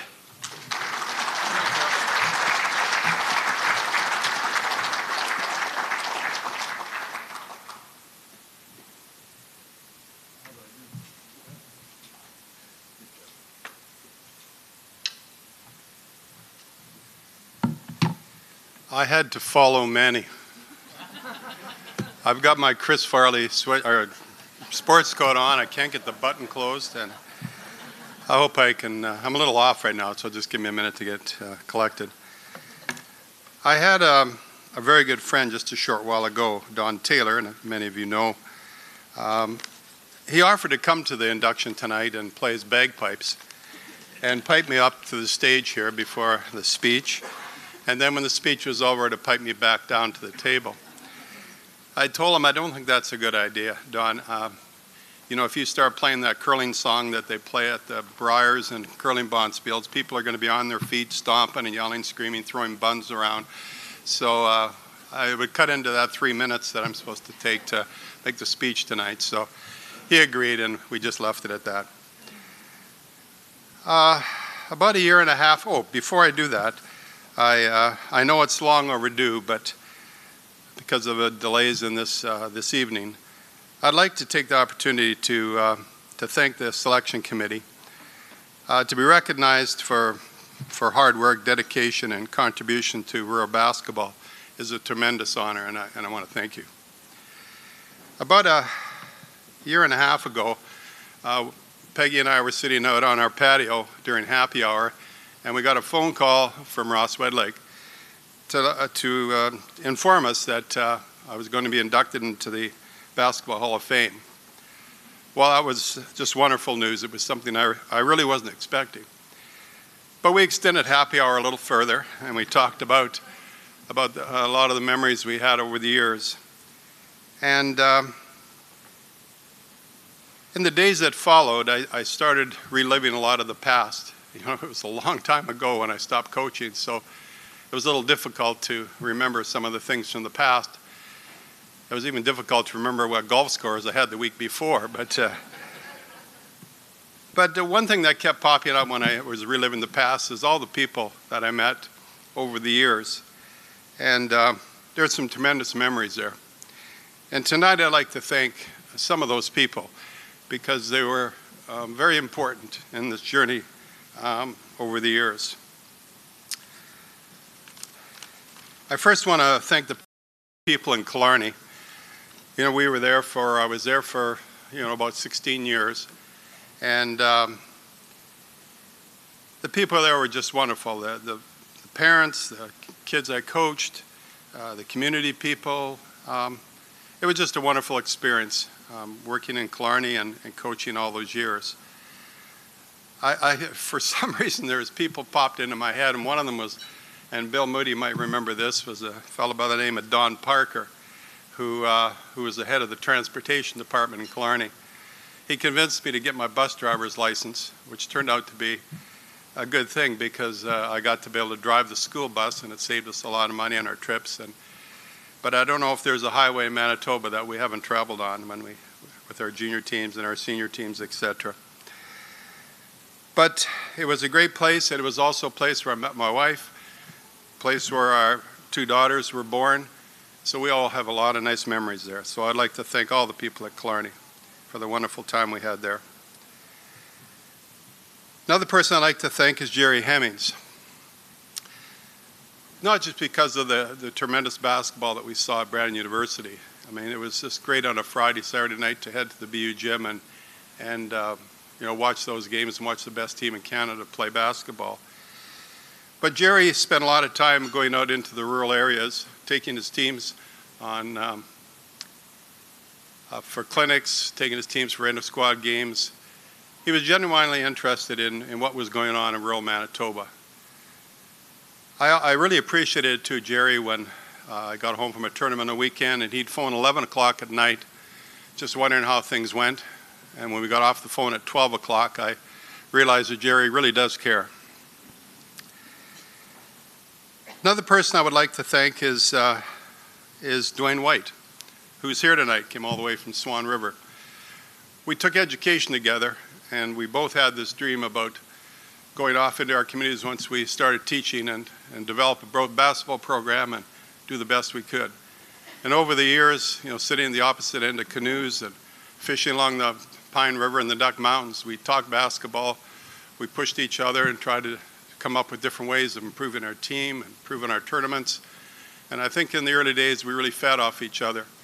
And um, I was so happy a few years back, well, it's about 15 years now, when Dwayne was inducted into the Basketball Hall of Fame. But I think uh, anybody that knows Dwayne knows that enthusiasm, that zest, and I, I sort of got caught in that draft in all those years. So, Whitey, thanks for being here tonight. Morris Glimcher. Um, I first met Morris in, I believe it was 1975. He'd just become executive director. Gladwin Scott had invited him out to, uh, to our zone meeting, and um, Morris probably would tell you this, but uh, he got lost on the way out to Hartney. Um, I think it was his first time outside the perimeter, so he's a little dis- he was a little disoriented. But I think from that point on, we became friends, and we've been friends ever since. And um, I, he became a real champion of, of those of you that, that, that work out in the rural area. He became a real champion for the people out there. And I remember um, there's a lot of times I went to him with ideas, you know, how come nobody's doing rankings for the rural people, the rural teams? And he says, do you want to do it? I says, who's seating the provincials? He says, you want to do it? And this went on and on, and, and so I did a lot of those things. I put a lot of motions into AGM, but he was always there. To, he always believed in me. He always supported me, and um, uh, that, that, was, that was just tremendous. But one other thing I want to thank Morris for is the clinic that he put on way back in, um, I'm not sure what it was, late 70s, I think it was, with Bobby Knight and uh, John Kutnikoff.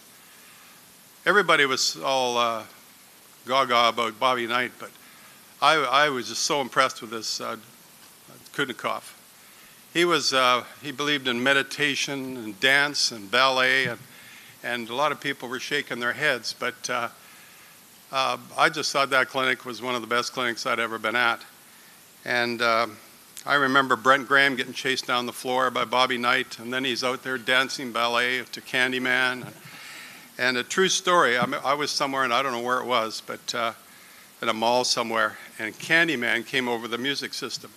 And I'm not kidding you, I was that far away from starting to do some dance with Candyman, and doing the defensive shuffle, etc. Uh,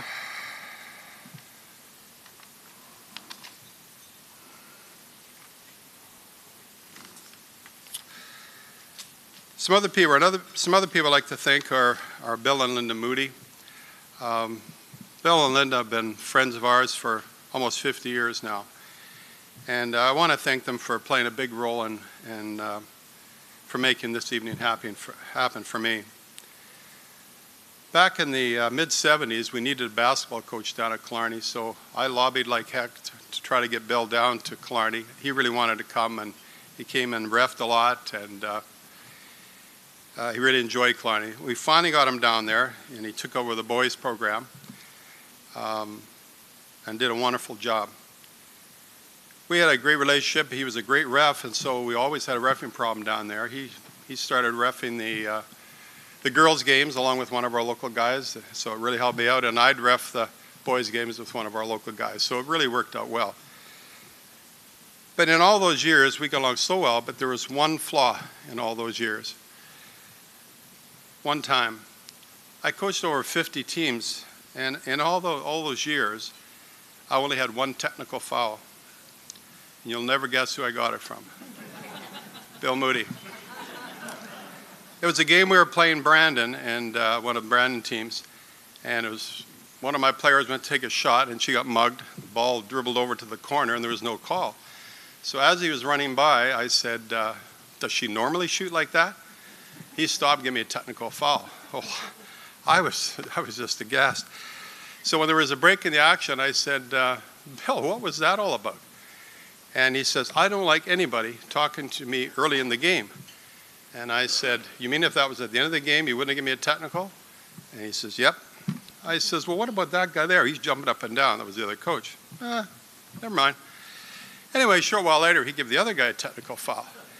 That poor guy didn't know what he got a call for. He's standing there like this, and he's probably giving a speech somewhere at night saying he only had one technical foul his entire career, and, and it was some guy from Killarney that gave it to him. But, but anyway, um,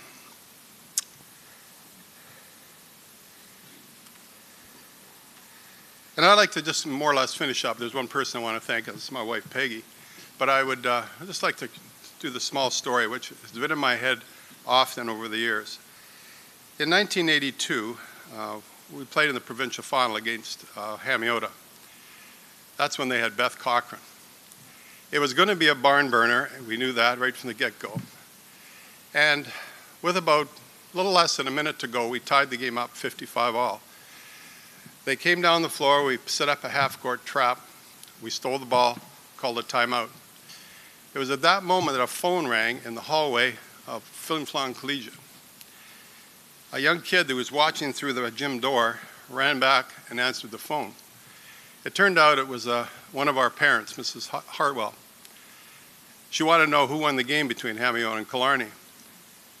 She said, uh, or the kid said, well, it's, it's all tied up and there's less than a minute to go.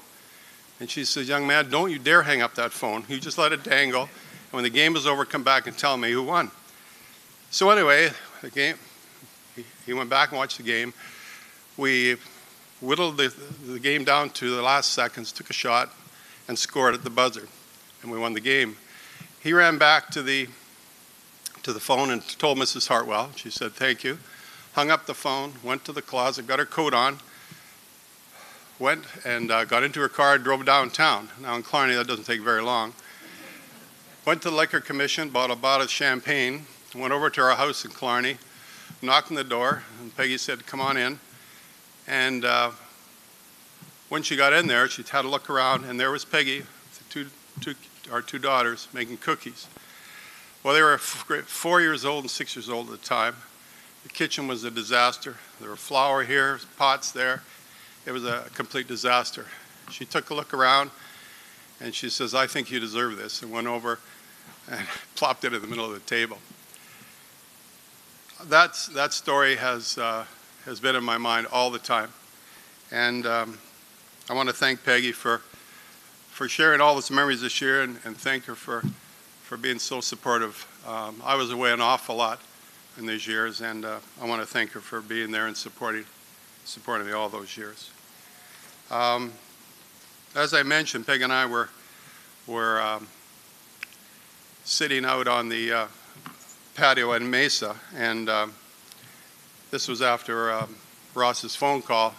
We were there for quite a while, and so I said to Peggy, I said, uh, so what do you think, Peg? What do you think of all this, think about this nomination to the Basketball Hall of Fame? And and Peg said, Well, it's about time. and so we extended happy hour another, another hour. Anyway, thank you very much, and uh, it, it, this is a lovely evening. Thank you. We are proud to induct Ray Hurd as a member of the class of 2021 into the Manitoba Basketball Hall of Fame. I've seen a lot of friends here that I haven't seen for a long time, and there's some people coming from a long way out of town to be here tonight, and uh, that's really special. I don't know if it's emotional or just uh, happy to see a person that put so much time into the game to, to do that. And, and, and I nominated him because he deserved it as much as anybody that's uh, been involved in the game of basketball. Our next inductee comes from the community of Winkler. Winkler is one of the fastest growing communities in Manitoba, and I believe it's now the fourth largest community in Manitoba. It's best known as the economic hub of southern Manitoba and a producer of great farmer sausage. John Clausen helped put Winkler on, and Garden Valley Collegiate on the basketball map. Ladies and gentlemen, this is John Clausen. The final game on the sidelines for John Clausen almost never was. I went through some health issues and I didn't even think I could finish the last year coaching. And I had a team that I thought would go all the way, which we almost did, because I was worried I wouldn't be able to be up to the task to benefit these kids. My son, he looks at me, he says, Dad, you've been my coach the whole time.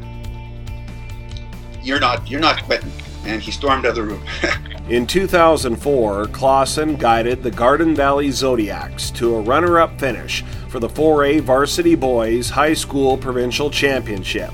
It was the end of a legendary coaching run that spanned two decades. He could run some, some pretty tough practices, and, and you would uh, feel good that, that you made it through. And, and some of that can be carried on to life is when it gets a little bit tough, that you just know a little bit how to handle it because you've practiced a few things with adversity and toughness in a game. So hopefully in real life, and, and that carries with you.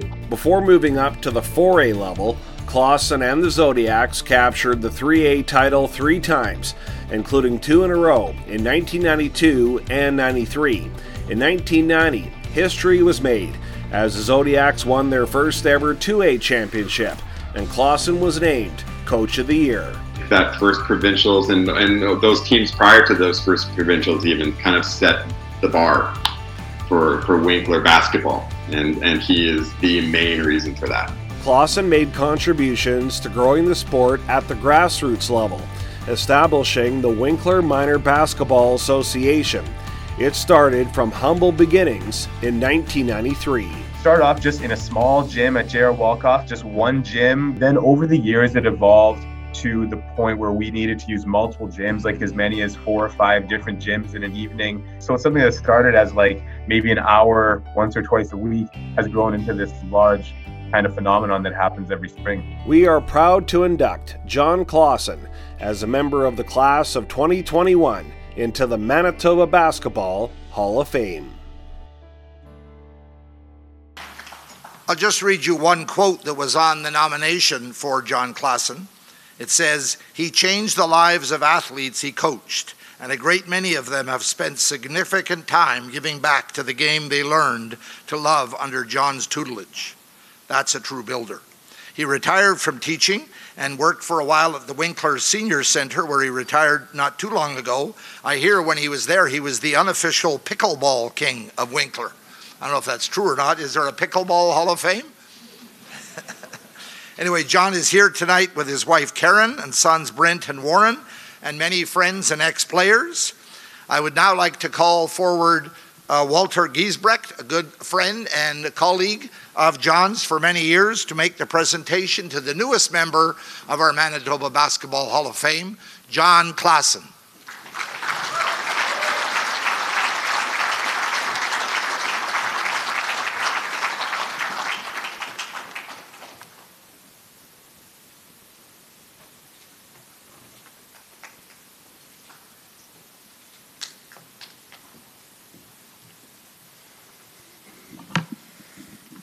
Hello, everyone. I am uh, so honored and so humbled to be here. This is something that was never on my radar screen. It's not even something I dreamed or hoped for. And uh, I, I got to ask you, you know there's 26 John Clausens in Winkler, right? you're, you're sure you got the right one. I'd like to thank uh, Walter for nominating me and uh, putting all that hard work into that, and, and I appreciate it. I'd like to also thank Walter and John and Zach and um, Smitty and Lepke, all coached with me. Fantastic coaches, fantastic people, and one heck of a ride. Thanks, guys. I'd like to mostly thank my wife, Karen, and my boys, Brent and Warren. Um, I lived the dream. I look back what I had for a career, and I couldn't couldn't have planned or hoped for a better better life. I lived the dream, but those three, they made all the sacrifices. Um, Karen would haul the kids around from uh, tournament to tournament, and she'd do double duty with uh, taking care of the boys. And the boys, their childhood was in the gymnasium, uh, would come with me with, to practices and stuff. In fact, it was Warren and Brent that started minor basketball, not me. Um, they just invited some of their grade three and four uh, classmates, and we did a few drills and skills, and mostly played. And after a little while, half of Winkler wanted in. So uh, we also did the same thing for minor basketball. If it wouldn't have been for Warren and Brent, there wouldn't have been any minor basketball or, or minor soccer. Um, I'd also like to show or say my appreciation to the players I've had. I've had some fantastic people, some gifted, and uh, they're so hardworking. And they'll be the first ones to tell you that, by the way, that no other team worked harder than we did. And that's probably true because I told them that. Um, uh, we, they also proved it. But uh, I, anytime I see them, I just don't even have to talk to them. I just say hi, and it just a warm feeling comes when I get to see them, and it's just such an appreciation to get to know them. Basketball is about relationships. Basketball, uh, to me, is about getting to know people. And these athletes that I had, and there's a number of them here, they shocked the heck out of me. Um, but I, I'm so proud that I can call you my friend not just my player. Um, and I'd like to shout out uh, to my coaches. I had, uh, especially uh, Dan Giesbrecht, Don Bell, that um, supported me in high school. I came from a very poor family, 10 kids, um, and a very rough household. Uh, all the males in my family, except for myself, ended up doing time in jail. My sanctuary was the gym and sports. And Don and Dan, thanks Don, they supported me through this. In fact, Don was the one person who went to bat for me and got me an athletic scholarship at the University of North Dakota. If it wasn't for Don, I wouldn't even be here. Thanks, Don.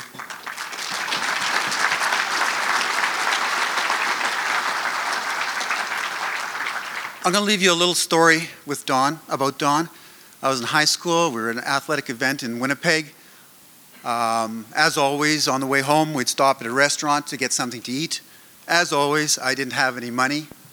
And uh, Don says, Oh, I'm going to order you a plate of fries. Well, I argued with him, but he ordered anyways. I turned to him and I told him, Mr. Bell, you know I can't pay you back. Why do you do it? He says to me, John, someday somebody is going to need some help. You can repay that way. I am still paying off that plate of fries. John Klassen. When I seen my players and my friends start showing up, and I didn't even know they were coming, I thought I was just going to be here by myself. That starts, one of my old coaches is here, my players, my buddies. That, then it starts becoming a little too emotional. Now I don't know, uh, have to digest this a little bit. What was to you for you? What was the most rewarding part of this whole this whole journey? Boy, hard to say. I guess it just shows the appreciation of people for basketball and what a wonderful community it is to be involved in basketball and all the people that like basketball is all about relationships and people sports is just the, you know, the icing. The rest is all, all about the great people that you meet.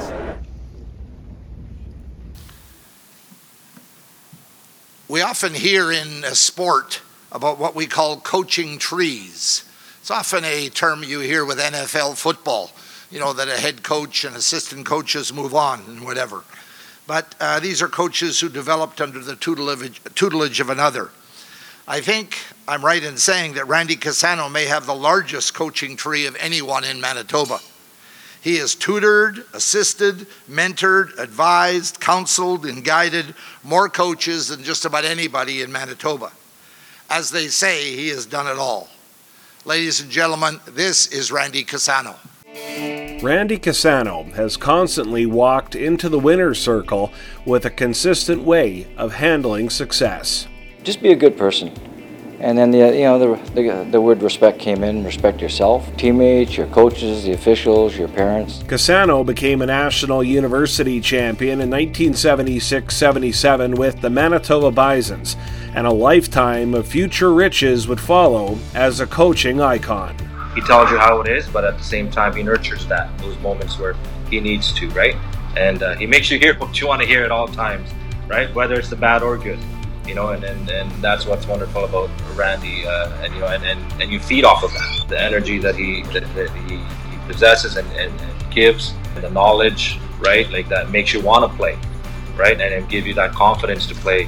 For over three decades, Cassano led the Oak Park Raiders, with his varsity boys program capturing three 4A provincial high school titles. In 2007, he was named Manitoba High School's Athletic Association Coach of the Year and in 2016 was inducted into the MHSAA Hall of Fame. Even before I was there, his status was already already legendary. Like everyone talks so highly about him, and like the respect is just there already, right? Like you walk into the gym, you gotta listen to this guy. I know there's a lot of coaches that are like that, but you talk about uh, Mr. Cassano anywhere, everyone knows about him, I think, at least, everyone I've talked to. Cassano has guided provincial teams to national events and also assisted at his alma mater, where he helped mentor both the men's and women's basketball teams at the U of M. With an already stellar resume, he adds another accolade that is long overdue. Honestly, when I heard, I, I thought he's already in the Hall of Fame. They told me, yeah. I said, well, he's not in already. Like, cause yeah, he's been around forever and done so many good things in the world of basketball. We are proud to induct Randy Casano as a member of the class of 2021 into the Manitoba Basketball Hall of Fame.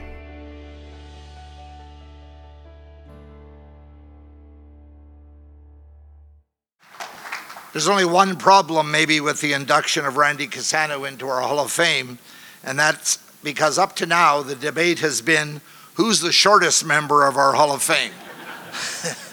Mike Spack or Jaime Fox? Now that debate is even more complicated. but we're very, very proud to induct Randy tonight. He's here with his wife Andy, his uh, daughter Mika, his sister Gail, and his brother Don and many friends and colleagues and ex players, and just about all of his teammates from the 1976 championship, University of Manitoba Bisons were back there. Uh, so there's lots of support here, and as we said, his coaching tree continues to grow. I'd like to call forward Darren Klapik, who is a longtime colleague and coach with Randy, to make the official presentation to the newest member of our Manitoba Basketball Hall of Fame, Randy Casano.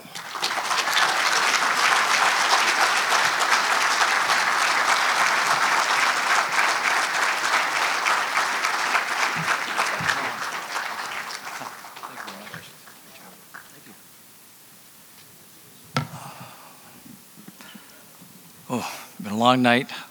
Hang in there for me. Uh, looking back at over 50 years of playing co- and coaching basketball, I had a lot of support along the way. Tonight, I'd like to celebrate and thank many of those individuals. I'm getting a little emotional. It starts with all, all the wonderful coaches that I've had. Dennis Elvestead and Ron Koski were the two gentlemen who introduced me to this wonderful game when I was in junior high. I couldn't have asked for two better people to get me started. My good fortune continued into high school uh, at Glenlawn Collegiate, where I was coached by Dennis Wilson. Uh, Dennis Wilson, and uh, just to show you how lucky I was, Dennis Wilson and De- Dennis Elvestead were both inducted into the Basketball Hall of Fame a few years back. And Ron Koski was my inspiration to become a teacher. Wonderful guys. At the University of Manitoba, I had Don Hunter, Dave Gus, and John Gervin as my uh, coaches for the junior and senior Bisons. After university, I was coached by Jim Bullock Sr. and John Lavin. All five of these gentlemen are in the Basketball Hall of Fame as builders or team members. I'd like to thank all of them for being such great coaches and treating me so well. I was so lucky to have uh, great teammates and managers uh, during all my career, uh, none more so than the 1976 Bison team and Nick Led In. These guys have supported me from my playing days to the time I retired from teaching. I want to thank all of them for their never ending support. Many of them are here tonight uh, with their wives, uh, supporting me once again. Thank you so much. I'd like to thank, uh, there's a, a, group of people from the Winnipeg uh, team from years back uh, in the 1950s. And the reason why I'm bringing them up is that uh, they provided a league for us as a Winnipeg Junior Men's League uh, back when I uh, graduated from high school. And without that league, uh, a lot of players like me who weren't good enough to move on uh, were able to play for another three years. I'd like to thank uh, these people that come to mind Ralph Watts, Whitey Carlson, Frank Corelli, Ken Kellis, Don Kerr, and uh, Sid Glennis for providing that opportunity for me. Thank you to Jaime Fox, who got me into coaching. Another Hall of Famer. He was the perfect mentor for me. He was really smart, very, very funny, and most importantly of all, really short. I could, I could talk to Jaime eye to eye. He was awesome. Thank you, Jaime. I started teaching um, uh, at, at, in 1976 at, at a brand new Oak Park High School. My dream was to develop a basketball program comparable to those coached by Bill Wedlake, Gary Grubert, Dave Gus, Nick Leping, and, and of course Dale Bradshaw. It was hard work, and I made the, and I worked really hard on my own for a while. And then I made the best basketball decision of my coaching career by convincing a young Darren Klapik to leave John Taylor Collegiate to come coach with me at Oak Park. My most enjoyable coaching experiences were coaching with Darren. We had a blast together, and he was a game changer. We coached many teams together, provincial, uh, regional, Canada games, but our pride and joy was the Oak Park Raiders varsity boys basketball team. I want to thank all those young men we were fortunate enough to coach. It was an honor and privilege to coach all of you guys. I'd also like to thank Murray Brown, uh, who became the varsity girls coach at Oak Park, for all his help and support during my time at Oak Park. After retiring in 2010, I joined the University of Manitoba uh, coaching staff for several years. I want to thank uh, Colleen Dufresne, Michelle Sung, and Kirby Shep for their support. It really helped me adjust to my um, retired life. I'd also like, uh, also like to thank Rick Suffield for giving me uh, the opportunity to coach at the university level uh, in previous years. It was greatly appreciated. During the past seven years, I've co- continued to coach uh, with basketball Manitoba as a, as a staff member. I'd like to thank Adam Wedlake, Tiffany Peep, and a huge thanks to Dan Becker for all his help. He's been wonderful. Thank you, Dan. Uh, I want to thank my, uh, my family, uh, my parents, my brothers and sisters who've always been there for me. And uh, last of all, uh, you know, basketball takes a, a, lot of work, a lot of time. Uh, every sport does, but uh, lots of practices, lots of games, lots of tournaments, uh, and that means time away from home. Um, that means uh, absentee, absentee husband and father. And um, those of you who coach know what I'm talking about. I have to. I had the most wonderful wife who supported me through all this time. And uh, I just love her so much. I want to thank her. And uh, three awesome daughters, uh, Mika, Marla, and Marissa, who have given me unconditional support through all my time in coaching. Uh, how unselfish. Uh, and they did this because they know that it made me happy. And I, I love them. I want to thank them with all my heart. Thank you very much.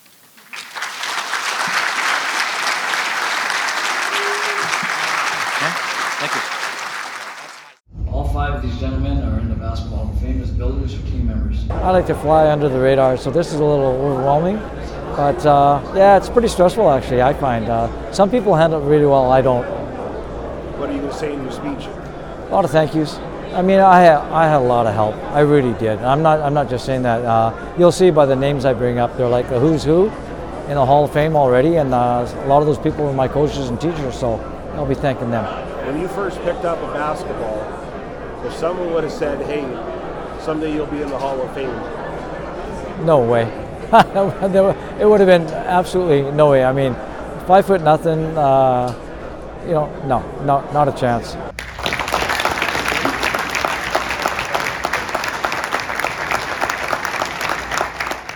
Thank everybody for uh, coming this evening. We have the room till quite late. There's a lot of pictures that can be taken. Uh, we'd like to take some pictures of some of the inductees too. The bar will be open again. Uh, we hope to be gathering again here in 2024. The winners of the various prizes uh, will be posted. We'd like to thank all of the uh, prize donors uh, that uh, contributed things here tonight. Adam will be putting up the numbers. You can come and claim them where? At the prize table over there. You have to bring your ticket to prove uh, that you are actually the winner. Uh, thank you all very much for a great evening, and again, congratulations to all the inductees. Thank you very much.